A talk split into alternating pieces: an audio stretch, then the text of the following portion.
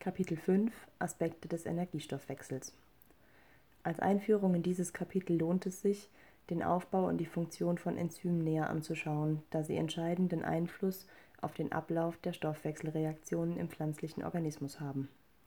Die Hauptfunktion der Enzyme ist es, die Aktivierungsenergie herabzusetzen und dadurch die Geschwindigkeit von Reaktionen zu erhöhen.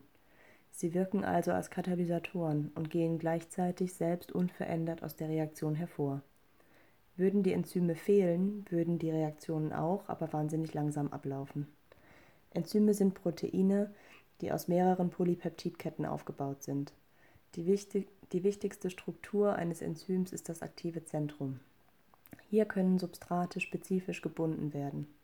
Spezifische Substratbindung bedeutet, dass Enzyme selbst zwischen chemisch sehr eng verwandten Verbindungen, beispielsweise Isomeren, unterscheiden können.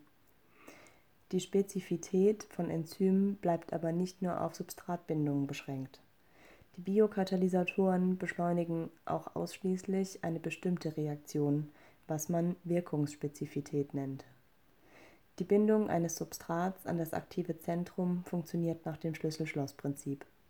Nach der Bindung eines Substrats an ein aktives Zentrum spricht man von einem Enzym-Substrat-Komplex.